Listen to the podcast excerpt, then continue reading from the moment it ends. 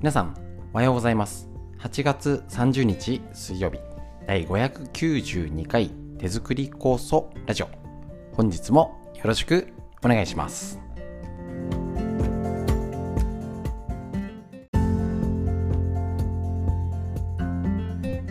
こちら手作り酵素ラジオは埼玉県本庄市にあります芦沢治療院よりお届けしております。私の母親が手作り酵素を始めて35年以上経ちまして北海道帯広市にあります十勝金星社川村文夫先生に長年ご指導をいただいております。ありがとうございます。えっと治療院ということで酵素の勉強会仕込み会などをやっているんですけれどもえっとコロナをきっかけにこの音でお届けするラジオスタートしてとってもね皆さんに好評いただいております。ね、あの動画の方がね情報量多くて分かりやすいんですけどあの容量がね w i f i がないととかってもありますし、えー、と何より家事しながらいろいろしながら聞けると。いうことでですね、えーと、ぜひともね、あのー、とても勉強になるお話をお届けしております。私も勉強になっております。酵素一辺倒。っていうことではなくて、えっと、手作り酵素もすでに仕込んでる方に少しでも情報プラスアルファの情報になるっていうのに軸足を置いております。なのでまあその時々のフリーのお話に続いて脳のこと知りたいですね。とってもね脳を元気にするお話とみんな知りたい東洋医学の知恵なんていうことでお届けしておりますので、えーと、短い時間ですけれどもぜひともよろしくお願いします。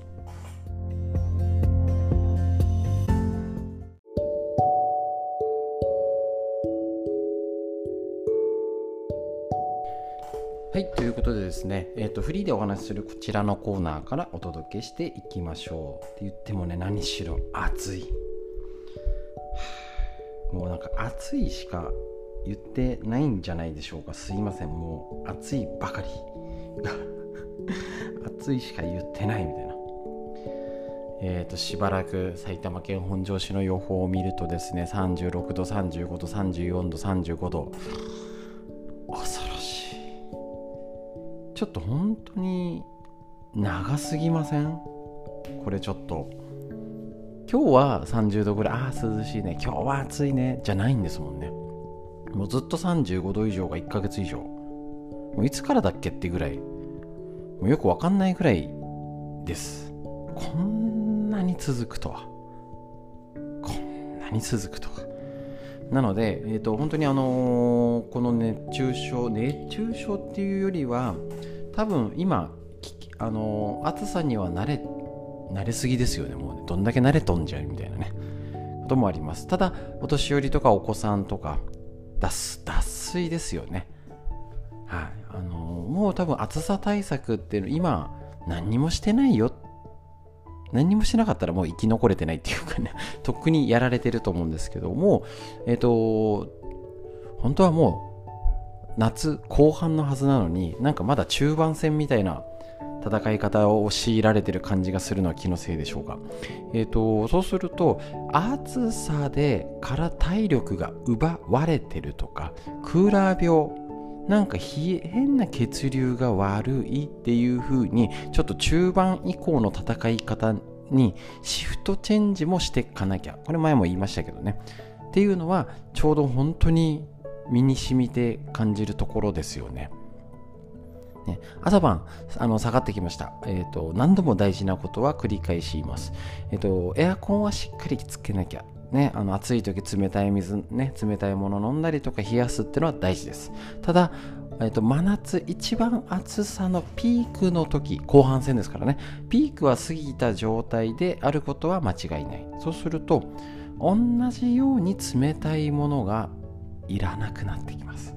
し少しちょっと温めてからえ結構ねあの今治療院で治療でお湯枕ちょっと使い出してるんですよ。暑さのピークはもうあのゆでだこになっちゃうんで足湯もやんない人もいるんですけど、ね、やってらんないじゃないですか足湯なんかもね。あのね、今ね、お腹温めると気持ちいいって言って、もう汗かいたらすぐ外しましょうねって言っても、外さない。離さないじゃないけど、それぐらい局所的には冷えてます。イメージで言ったらなんか中が巡ってない足先がとか膝から下が羽ばったいみたいな感じ。だけど車に乗ったり日差しに当たるとわーって熱い表面が。で表面だけ冷やされて中がこもってる。上の方は。でかえって下は流れてない。そんな感じになってる方が増えているんじゃないでしょうか。なのでもう遠慮しなくて大丈夫です。足湯したりとかお腹温めるの。ただねあの水分はしっかりとって例えばお風呂入る前に温めるとねあのこれから出かけるに温めようはないじゃないですか。よし一日頑張ろうっていう時にね。言うとちょっとあの汗もういきなり汗かいちゃうと嫌になっちゃうのでもう汗しっかりかいてお風呂で汗を流す。とかね。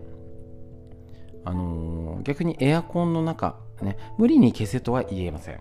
ね、だけどじゃあエアコンの中にいるんだからストレッチしたり足湯したり温めることがもうできるはずですよね。そう。こんなことでさえ意識しないと気をつけないとやんないんですよね。もうついついいつも通りに生活して暑いねとかね。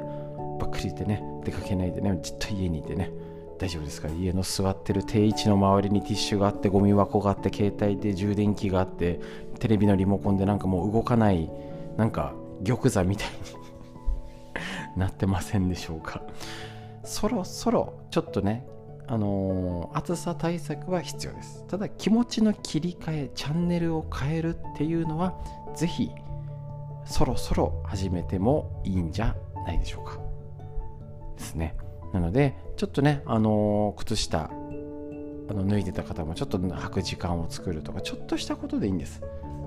ね、あのちょっとあったかいものやっぱスープやっぱね、まあ、かえって今鍋ぐらいやったら基本美味しいですよ本当に。そういうものであの体を温めるとか。こういうことは特に意識しないとできないので特に意識してやってみてください。フリーの話以上です。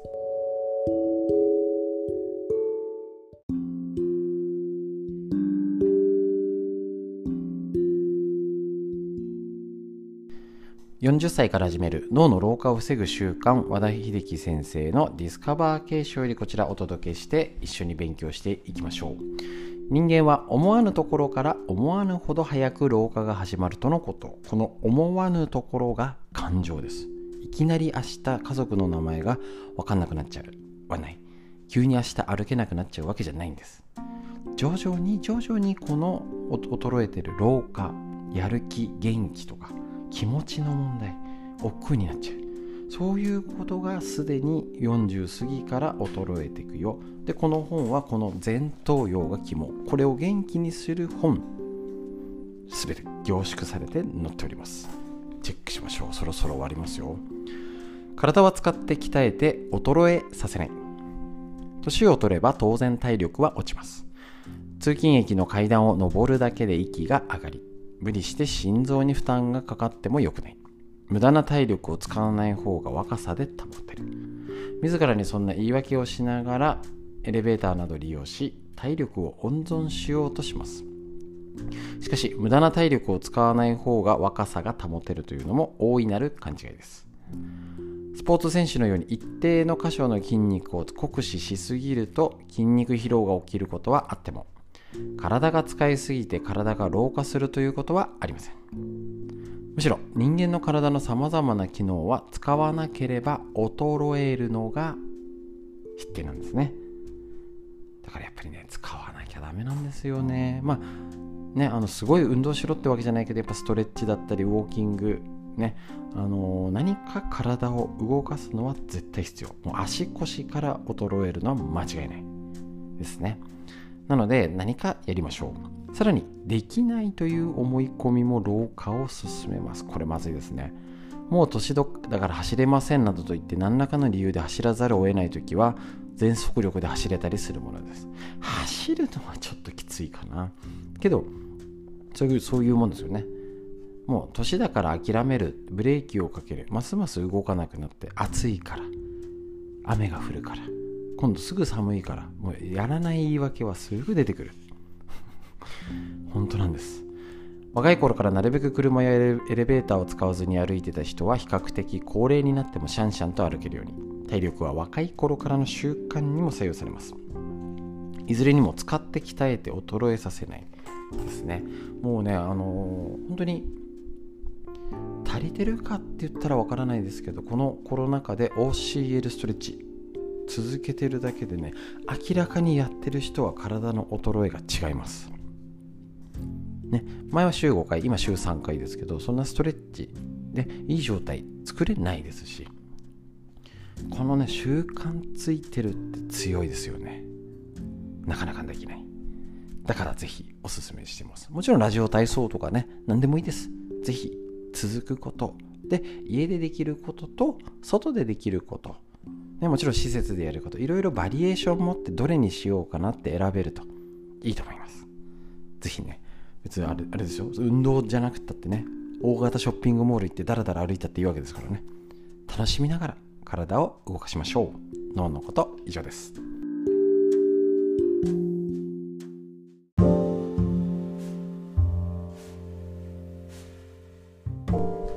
続いてみんな知りたい東洋医学の知恵。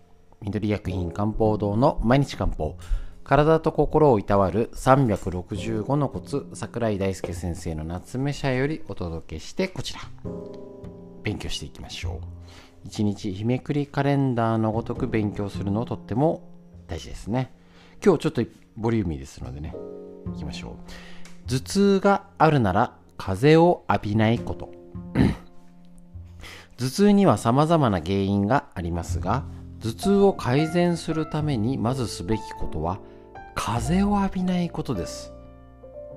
これなかなか思わないし言われてもなぜ？頭と風？という医学らしいですね。強風の日に限らず素肌を晒すことは極力控えましょう。気をつけたいのはエアコンです。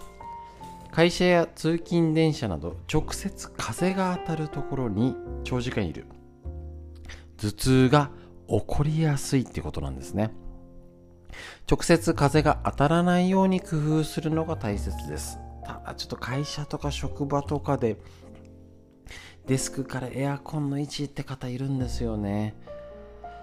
であとキンキンにもうお客様ね外から来た都合でキンキンに冷やしてるとかあと,、えーと、パソコンの機械都合で温度設定が異常に低いとかあるんですけど頭痛の原因になるということ。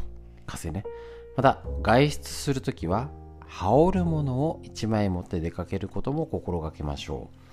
特に首筋から背中の上部は風の影響を受けやすいのでストールなどでしっかりガードしてください。風邪風邪をひきやすい。ありますよね。スーパーの寒いんですよね。本当にね。えーと、私あの専門学校に通ってる時は、えーと、薄手のあのシャカシャカみたいなやつ。薄い薄いやつあの折りたためるやつ。あれを必ず夏場でも持ってましたね。寒いんですもん。こうした生活の不節制による頭痛。不節制っていうのかあれですけどね。風による頭痛は風を防御するためのバリアエネルギーが不足している状態なので下記のような食材を取りましょうということなんですね。風にやられてしまった時はあえっ、ー、とまずバリアエネルギー不足の時ははい鶏肉牛肉カツオイワシサバタラウナギタチウオ。お魚系ですかね。野菜の場合は山芋じゃがいもさつまいもブロッコリーきのこその他米もち米もち米ハト麦豆類蜂蜜ナツメと。いうことなんですね。で、えーと、バリアを不足するための食材。で風にやられちゃったって時はえー、長ネギ生姜三つ葉パクチーしそミントくずなどがおすすめです。ということなんですね。で風が当たる。思い出しましたね言われてね。うちのおばあちゃんはですねあの車とか乗ってる時にあの涼しいからってちょっとあの子供だとちょっと顔乗り出すじゃないですか。あの外まで出さなくてもかなんか風涼しいなっていうっていうとあのそういう変な風に当たるなとか。あとはなんかあのこれぐらいの時期別に時期関係ないかな。なんか風が風向きが変わったからちょっと家の中入れとか。やっぱね昔の人は風を気にしてたんですよね。こああのここっちから吹く風は大丈夫だよとか。あれすごいですよね。なのでこの風とまあ頭痛あれですけどやっぱ生活の知恵なんですね。先人の知恵として覚えておきましょう。東洋医学の知恵以上です。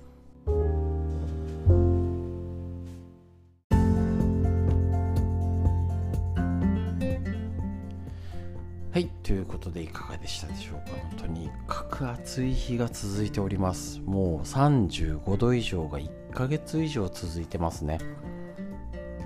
冷静に考えたら普通は真冬の今日は寒いよねって氷点下が1ヶ月続くことはこの辺ではありません。梅雨で今日は一日雨だねっていうのが1ヶ月続くことはありません。相当異常な時期が続いてます。そういうことを自覚しながらいきましょう。ということで深呼吸息吸って吐いて肩回して背筋伸ばして息吸って吐いて素敵な一日が始まりました。皆さんにとってより良い一日になりますように。本日も最後までお聴きくださいましてありがとうございました。